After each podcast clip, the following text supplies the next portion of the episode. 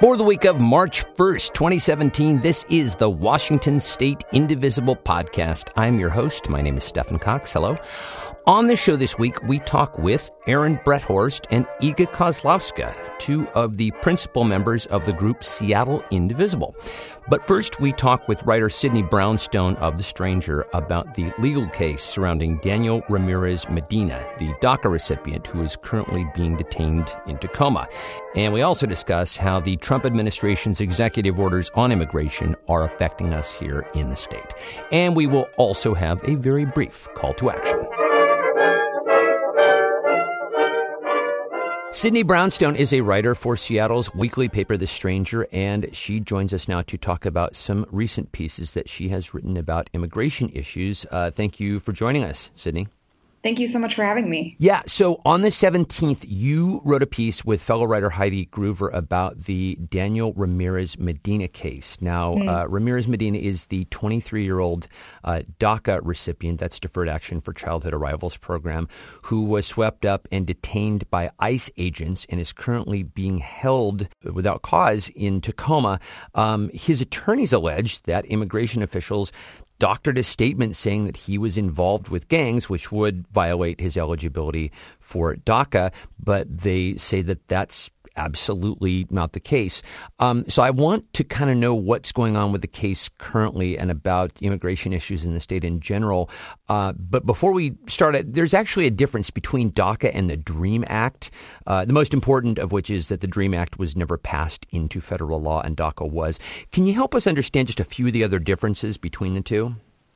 Sure. So the DREAM Act has actually come up before Congress multiple times, starting in 2001. Mm. Um, but the most recent time it came up before Congress was in 2010. And this really aimed to give people who were brought to the United States as children, who went to public schools, who grew up here, who work here, um, a, a, pathway to citizenship um, because uh, you know they're they're residents, they're contributing members of our society. But after they graduate from high school, um, these kids have often have very few options on where to go.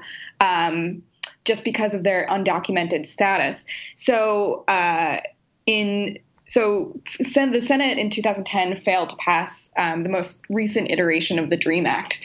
Um, but in 2012, uh, under the Obama administration, they did pass something called Deferred Action for Childhood Arrivals. Um, and it's kind of like an administrative relief. What it does is it's a temporary authorization to be here in the country. It lasts two years for these children who were brought here um, by immigrant parents. Right. And um, it includes a significant vetting process. You have to be um, uh, over the age of 15, you have to be under the age of 31, you have to have come to the United States before your 16th birthday, you have to have been here since 2007. Um, you uh, you can't have a criminal record. You um, your everything has to be totally clean. You can't even have a significant misdemeanor, um, and you have to be uh, determined not to pose a threat to national security or public safety. Um, so, if you were gang affiliated, yes, this would definitely jeopardize your chances of getting DACA or authorization.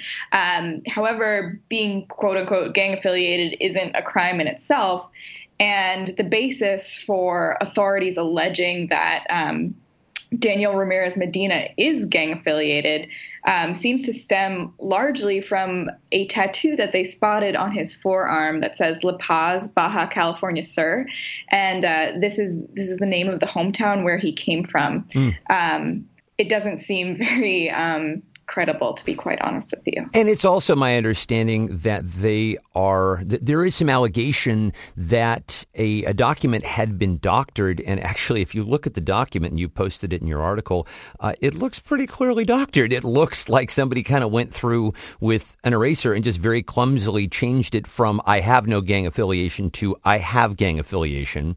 Uh, so yeah, it's and and in fact, his attorney um, his lead attorney, Luis Cortes Romero, is interestingly also a DACA recipient, and he has said in interviews mm-hmm. that he would not have taken this case uh, if he knew that uh, Ramirez Medina had any gang affiliation at all, and he is certain that he doesn't.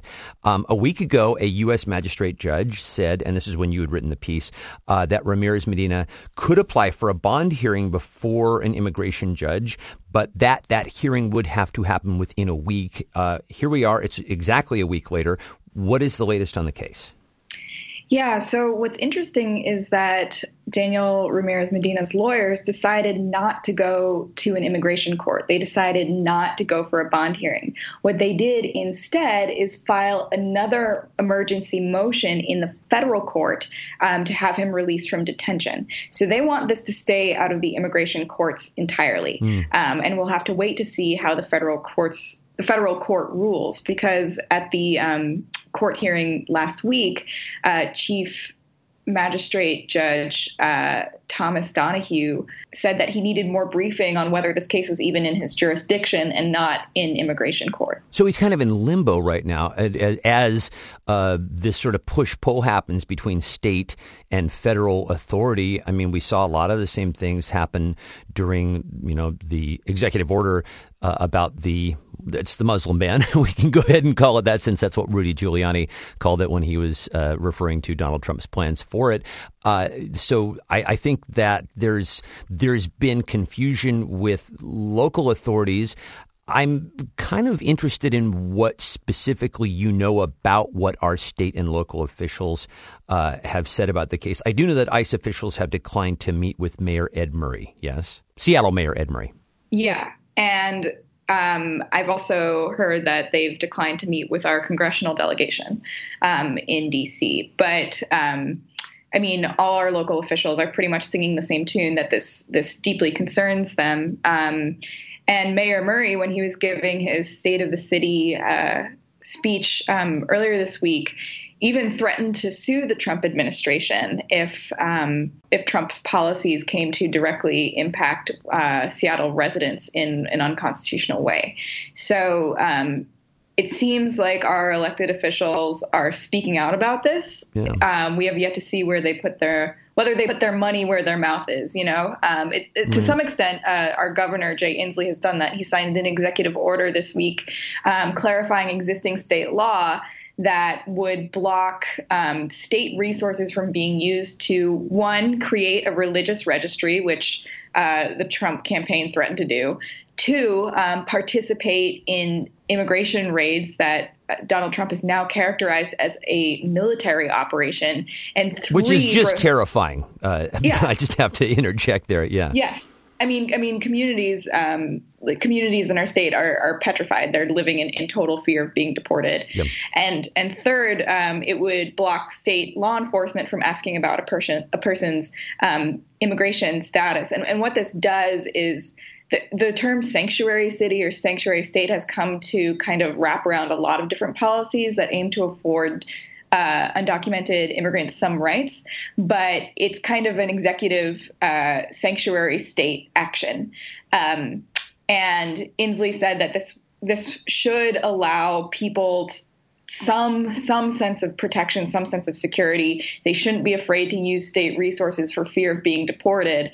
He also said that this would allow law enforcement to do their jobs because if you go to a crime scene and there are witnesses around um, who are undocumented, they're not going to want to talk to you for fear that you know their names will get caught up um, in you know the state sure. uh, some state database and then they'll end up deported. So it's it's a real um, it's a real impediment to uh, you know getting things done here and um, allowing people access to state resources. And it's actually made it something of a conservative cause, or at the very least, it has created bedfellows among people who are against this sort of federal action from the left. Uh, law enforcement, uh, particularly in California um, and in Los Angeles in general, um, the the sheriff's union down there has been very much against these sorts of uh, ICE raids and interference mm-hmm. from the federal government for that very reason that you mentioned. So it's interesting, and I use interesting sort of I guess guess with air quotes. Uh, I'm interested to get your take on what the broader implications are in the Ramirez Medina case, um, particularly because it's still open ended right now. But there mm-hmm. are more than 17,000 DACA recipients across the state. Uh, mm-hmm. So, do we know how the decision on this case is going to affect those young recipients? Yeah, well, there are 17,000 DACA recipients in the state and about 750,000 in the country. So I think this case could actually have national implications.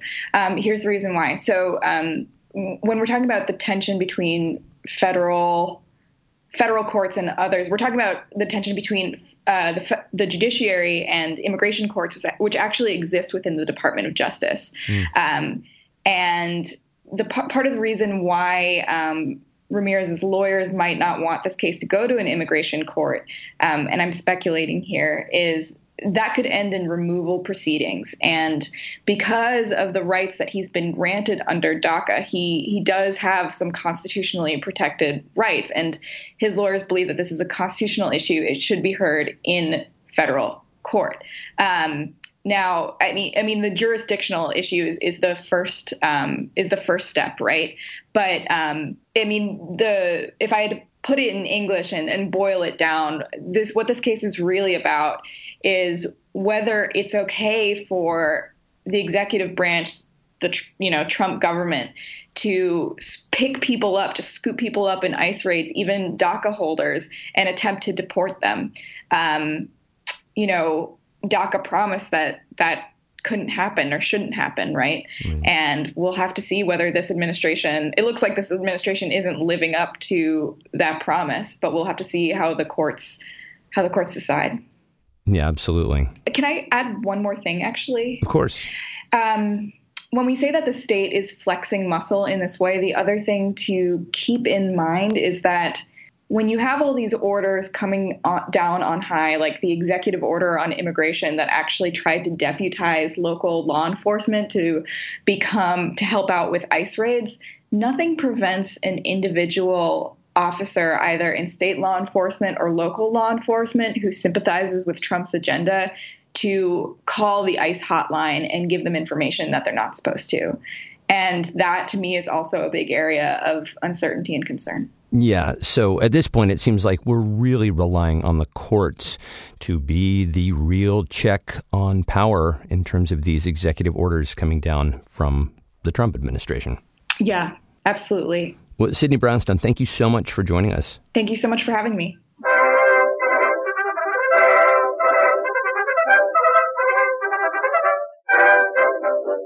Time now for this week's call to action. And this one is very much in line with what we just spoke about with Sydney Brownstone, and that is to support the Bridge Act. Now, the Bridge Act stands for Bar Removal of Individuals Who Dream and Grow Our Economy Act, and it is designed to protect those young people currently covered under the DREAM Act. This is a piece of bipartisan legislation, that's important, written by Lindsey Graham, Republican of South Carolina, and Dick Durbin, Democrat of Illinois, and it would provide temporary stays of deportation as well as work permits, even if DACA is discontinued. Here's the best part the Bridge Act, unlike DACA, is a proposed law. So if it is passed, President Trump will know those words again he will no longer be able to deport America's dreamers. So call both of our senators and tell them to support Senate Bill 128. And then call your representative and ask him or her to support House Resolution 496. And that is this week's call to action.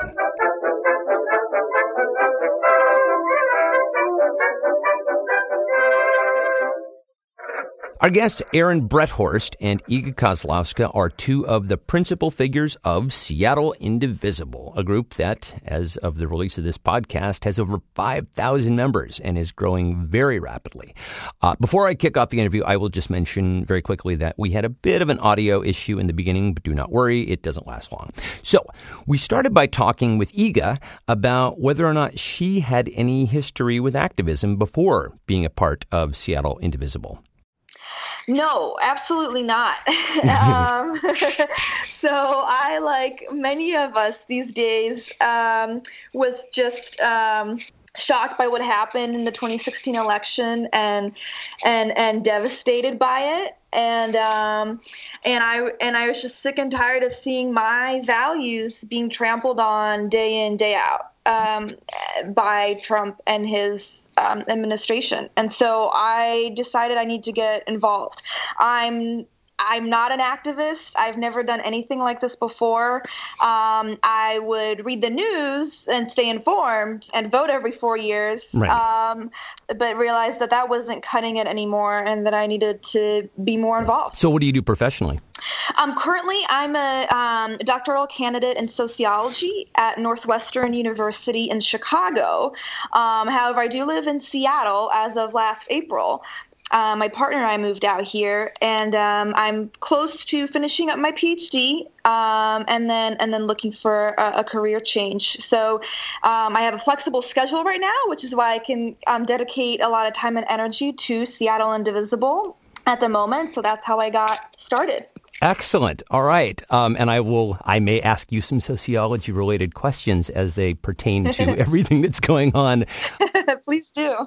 uh, Aaron, do you have a background in activism or organizing? No, no, certainly not. You know, I, I, I think just just like Iga and like many of us, my involvement with uh, Indivisible came about just because I felt like I, I had to do something. You know, yeah. I'm a I'm a, I'm a software engineer by trade. Uh, currently currently unemployed. I, I had the the opportunity to take a, a self funded sabbatical, let's say, uh, last fall, and um, I'm I'm I'm in the tail end of that right now. Unfortunately, I'm probably going to go have to you know get another job again soon. Like I've I've literally just been living off my savings account for the last five months. But um, I, I, I came to the the indivisible movement uh, by by way, like I said, of just having to having to do something. Yeah. Uh, by just being sort of shocked and dismayed at the the the dark turn that our country had taken last November, and wanting to do whatever I could to uh, to push back against that and try to, I guess you could say, correct the try to try to correct the course of of our country. Yeah, I um I feel like I'm really lucky. Like I I'm a software engineer and I'm white and male and straight and uh, I, am afforded a lot of opportunities by that that that so many other people in our society simply don't have, and I feel like it's it's my responsibility to to give back whatever I possibly can, to do whatever I possibly can, to try to correct this this this dark turn that that you know we, we have taken, like yeah. just because I have have been afforded you know like the opportunity to uh, not be questioned or questioned or judged for for my looks or for my choice of partners doesn't mean that I you know I can I can continue on as if it was still November 7th 2016 as much as some of us wish that we could I think a lot of us are thinking oh, I'm going to wake up at some point and Donald Trump's not going to be president but unfortunately this is the reality that we're dealing with now so, which of you, or was it either of you? Because I know there are a few admins in the group. Uh, which of you started the group?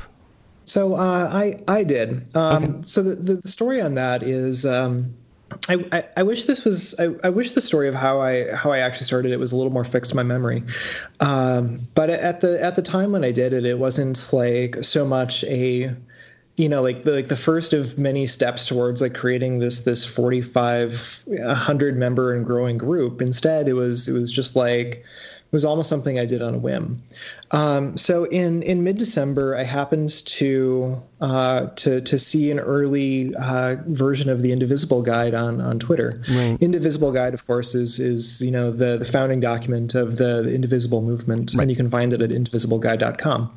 Um, uh, so I found this this Google Doc that was published by the the four original creators, and uh, read through it and felt really heartened by the idea that there were there were other people out there who not just wanted to to push back against the the the then incoming Trump administration, but had really concrete ideas as to how we could most effectively fight back against it. Right. And so um, I read through it and thought it would be fantastic to go join the the Seattle group. And I went on Facebook and looked for a Seattle group and didn't find anything, and said, "Well, okay, I don't really want to start one, so I'm just gonna I'm gonna set this aside for a week." And uh, you know, a week goes by, and I run into the Indivisible Guide on Twitter again, and I go back to Facebook to look for a Seattle Indivisible group, and again, no group.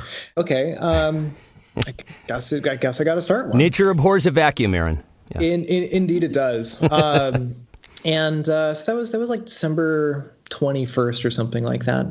And uh, I didn't I didn't do anything with the group until January 1st. Uh, I I decided that I wanted to I wanted to mark 2017 by by asking uh, my friends and family to engage in some sort of like daily action, uh, some sort of like easy thing that they could do every single day to push back against the the Trump administration and push back against the, the this this dark turn we've taken. And um, so I started inviting a few friends on January 1st, and it just sort of it snowballed from there. Like um, especially with the the inauguration on the 20th and then the Women's March on the 21st, the group went from having 20 or 30 members to 50 to 100 to 500 to 1,000 to 2,000 almost overnight from there, and then it's just kept growing and growing and growing. Yeah, there's so much momentum to it right now. Mm-hmm. It's taken on a life yeah. of its own. Absolutely. It's really incredible. Let's talk about your organizing principles uh, as they are laid out on your Facebook page. Uh, you say, quote, any action we take must directly oppose actions by the Trump administration and their Republican enablers. We have no other agenda, no other goals than protecting our country and our neighbors from this threat. Um, and so when you talk about protecting our neighbors from this threat, you are most certainly referring to uh, the actions that we have seen come down, like the immigration ban and anti immigrant policies that are starting to take hold in a very scary way. Um, what have been the group's actions around that? Um, so so far, well, kind of like Aaron mentioned, um, we have um, daily calls to action um, where we ask our um, Facebook group members, Seattle Indivisible members, to um, make calls to their representatives, to their members of Congress on a given issue, whatever's going on at the moment on Capitol Hill. And of course, there's a lot going on, uh, so sometimes mm-hmm. it's quite difficult to prioritize what we should be calling about. But we have um, generally one or two um, or three even um, issues that we want our members to call their um, MOCs on.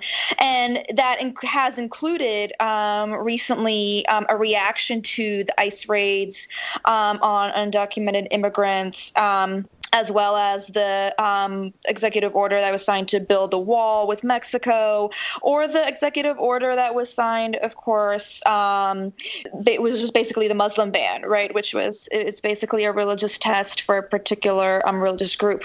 Right. Um, so one of the core principles of Seattle Indivisible is that we believe that we have the most um, ability to put pressure on um, Trump's administration through our democratic elected members of Congress because they are our voice and our representation um, in DC. And so it's these daily calls to action that ask our members of Congress to boldly stand up to and reject um, a lot of these executive orders that are coming out of Trump's administration. And there's surely a lot to push back against there. You know, it's interesting in a city like Seattle, uh, in particular, in Washington in general, but in Seattle in particular, I think because uh, the two senators are fairly favorable. They're both Democrats, and they're fairly favorable to the indivisible cause. And then within Seattle proper itself, you have uh, Pramila uh, Jayapal uh, on the west side, and you have Adam Smith on the east side. Both are also pretty outspoken against the Trump and GOP agenda. And so a lot of what it seems like uh, we're doing, and I say we, and when I say we, I mean you, because I happen to live in a district with a Republican uh, congressman. But it seems like what's going on in Seattle is a lot of sort of emboldening the senators and your particular representatives to speak out more forcefully. Yeah, Aaron, would you say that's true? Absolutely, I would completely agree with that. I, I, have to say that that in general, I've been I've been very impressed with our our members of Congress, but at the same time, there's always more that that they can do. Uh, Iga can give you the specific numbers on it, but uh, Maria Cantwell in particular has has voted with the Trump agenda something like what is it, thirty percent of the time thus yeah. far. Yeah. I, I yeah, should know exactly. this, but I don't. What were the instances? Um, so, for example, well, the cabinet nominee confirmations um, are a big part of that. And um, we know that Senator Cantwell has voted for um, several of those um, uh, of Trump's picks for, for example, the um, I believe it was the Small Business Administration. I forget the. Um, that would have been uh, Linda McMahon actually, yes. I believe, the, the former wrestling magnate. So great That's choice right. there. That's right. Um, as well as some others like Elaine Chao, some of the less controversial figures yeah. that we still believe are not the best qualified people for the job. And therefore, we're trying to move our members of Congress to resist Trump's agenda in any way and every way possible. And that means not voting to confirm even some of these less um, less obviously abhorrent uh, cabinet nominees. Yeah, you know, I'm going to play devil's advocate, if only just to get your response on this. I get the impression that a fair number of Democrats uh, and Democrats in the Senate in particular are hoping to make it politically possible for centrist Republicans to work with them. People like John McCain, Lindsey Graham, Susan Collins, Lisa Murkowski, uh, who may be the only people in Congress who can effectively push back against the Trump agenda. I cannot speak for her, but I get the impression that senators like Maria Cantwell are trying to keep it politically feasible for those centrist Republicans to work with them in the future. How would you respond to that? Aaron, do you have thoughts on that? You know, I, I get that perspective and I respect it. Um, I, I understand that uh, our senators believe that they they need to play this the sort of you know House of Cards type long game. Um, that is life imitating art, man, or art imitating indeed. life, one way or the other. Life imitating art, imitating life, imitating art again. No. Um, and you know, I I get that, but at the same time, I think it's it's also important for our our members of Congress to recognize that we are in unusual times. Yeah this is this is not a normal situation. This is not a normal administration, and uh, it is it is incumbent upon all of our incumbents to forcefully say that they will cool. they will stand opposed to the uh, anti-woman, anti-immigrant, white supremacist administration, and part of that is is drawing a hard line against uh, anything that the Trump administration is is trying to push forward. So let's talk about some of the events and rallies and those types of things that Seattle Indivisible does. Uh, you hold Trump Tuesday rallies every week. And I should mention that podcasts are not in real time. Um, but I will ask you, uh, being that this is probably about a week removed from when we are going to be airing this program, you held a Trump Tuesday rally on Tuesday. How'd it go? Um, it went great. Um, so we had probably about a hundred people out there. Aaron, do you think? I'd say it was uh, probably 125. It was it was a good sized mm-hmm. crowd. Good. Yeah. and that included people from your group as well as people from North Seattle Indivisible and uh, and another group, I think. There were at least two other groups in, in addition to the North Seattle group that were represented today. Great. Yeah, um, um, Edmonds, I believe, and Coupeville. Is that right? And I, and probably other groups that are not even indivisible groups, just mm-hmm. folks mm-hmm. that um, heard about the rally and wanted to come and show their support. Um, so this is um, the fifth one that we've done um, since the very first Tuesday of Trump's administration, and we continue. Well, we plan on c- continuing them for the first hundred days of, of his administration. And so, for people who would like to come out next Tuesday, where are they held? So they're held um, just outside the um, Henry M. Jackson Federal Building, downtown Seattle, where um, our senators have their offices. Mm-hmm. So that's 1915 um, Second Avenue, and we sort of um, gather right outside the entranceway, um, and starting at 11, and we have usually have five or so speakers who speak about how their lives are being affected by the Trump administration and its hateful and unconstitutional agenda. Um, and then we um, um, go in and meet with the senator's staffers um, on the first floor and air out some more questions and concerns. And, and are they receptive? Um, certainly, the, the staffers that we've been talking to so far are receptive in that they um, take the time out of take the time out of their day to at least meet with um, um, our rally goers and, and, constituents and hear our concerns. And they say that they do pass these concerns on to um, their bosses, Senators Murray and Cantwell. Um, but, you know, frankly, it's a little difficult to um, get our concerns and our voices out there when when the senators aren't there themselves. So it's kind of a different um, different scenario. Right, and that's ideally when you would like to see a town hall kind of situation. So I want to go back to your core principles that are stated on the Facebook page: mm-hmm. respectfulness and inclusion, in particular. Um, having been the administrator of my own progressive politics page, uh, I saw some pretty nasty factions break out before the election between, let's call it the Hillary wing and the Bernie wing. Uh, Aaron, mm-hmm. are you seeing any of that now, or are people just generally united around a common enemy at this point? You know, uh, you know, at, we're we're seeing a lot of cohesion and unity, and I, I think that.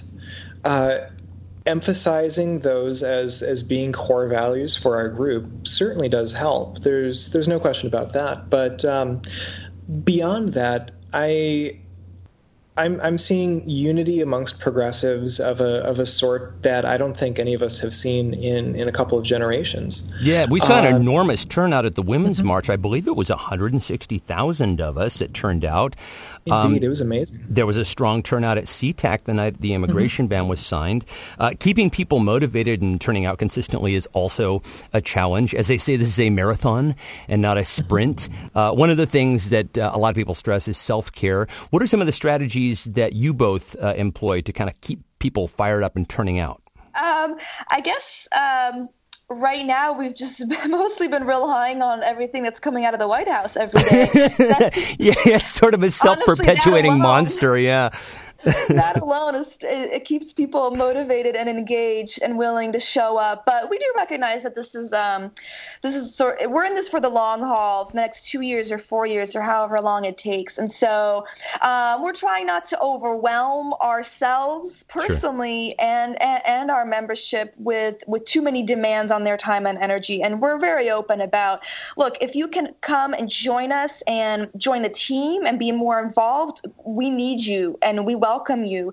Um, we are volunteer run. It, it's, it's just a matter of um, who's got the time and, and can put in the time and energy.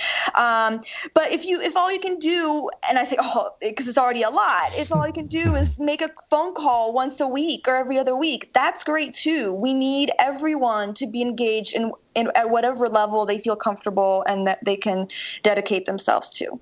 So both of you live in the district that is, is uh, represented by uh, Pramila Jayapal, um, and I understand that she is having a town hall event coming up. Uh, when is that, and what are your plans for it, Aaron? Uh, so the, the town hall is is going to be held on Monday, March 6th at 5:30 p.m. Appropriately enough, it's going to be at Town Hall Seattle, which is in in First Hill. It's just off of, of Madison. Absolutely. And uh, you know, my, my plan is to to be there. I'm going to be there with uh, some questions for the Congresswoman and also words of thanks for for all of the tireless work that she's engaged in on behalf of of not just Washington Seventh, but all of our great country. Well, Aaron Brethorst and Iga Kozlowska, I want to thank you first of all, for the work that you're both doing with Seattle Indivisible and also for being on the podcast. Thanks to both of you. Thank you very much for the opportunity to, to talk with you about Seattle Indivisible. And um, hopefully, we'll stay in touch and keep you updated on, on everything that we're doing. Absolutely. So then we'll talk to you then soon. And that will do it for this week's Washington State Indivisible podcast. I thank you always for listening. Uh, and as always, please do hit me up with your feedback, your thoughts, your suggestions. If you'd like to be on the show to talk about your group or home district or know someone who would, the email address is WashingtonIndivisiblePod at gmail.com. Again, WashingtonIndivisiblePod at gmail.com. State Indivisible Podcast is a production of Get Creative Inc. Thank you again to Iga Kozlowska and Aaron Brethorst. Thanks to the Stranger's, Sydney Brownstone. And as always, thank you for listening. We'll see you guys next time. Bye.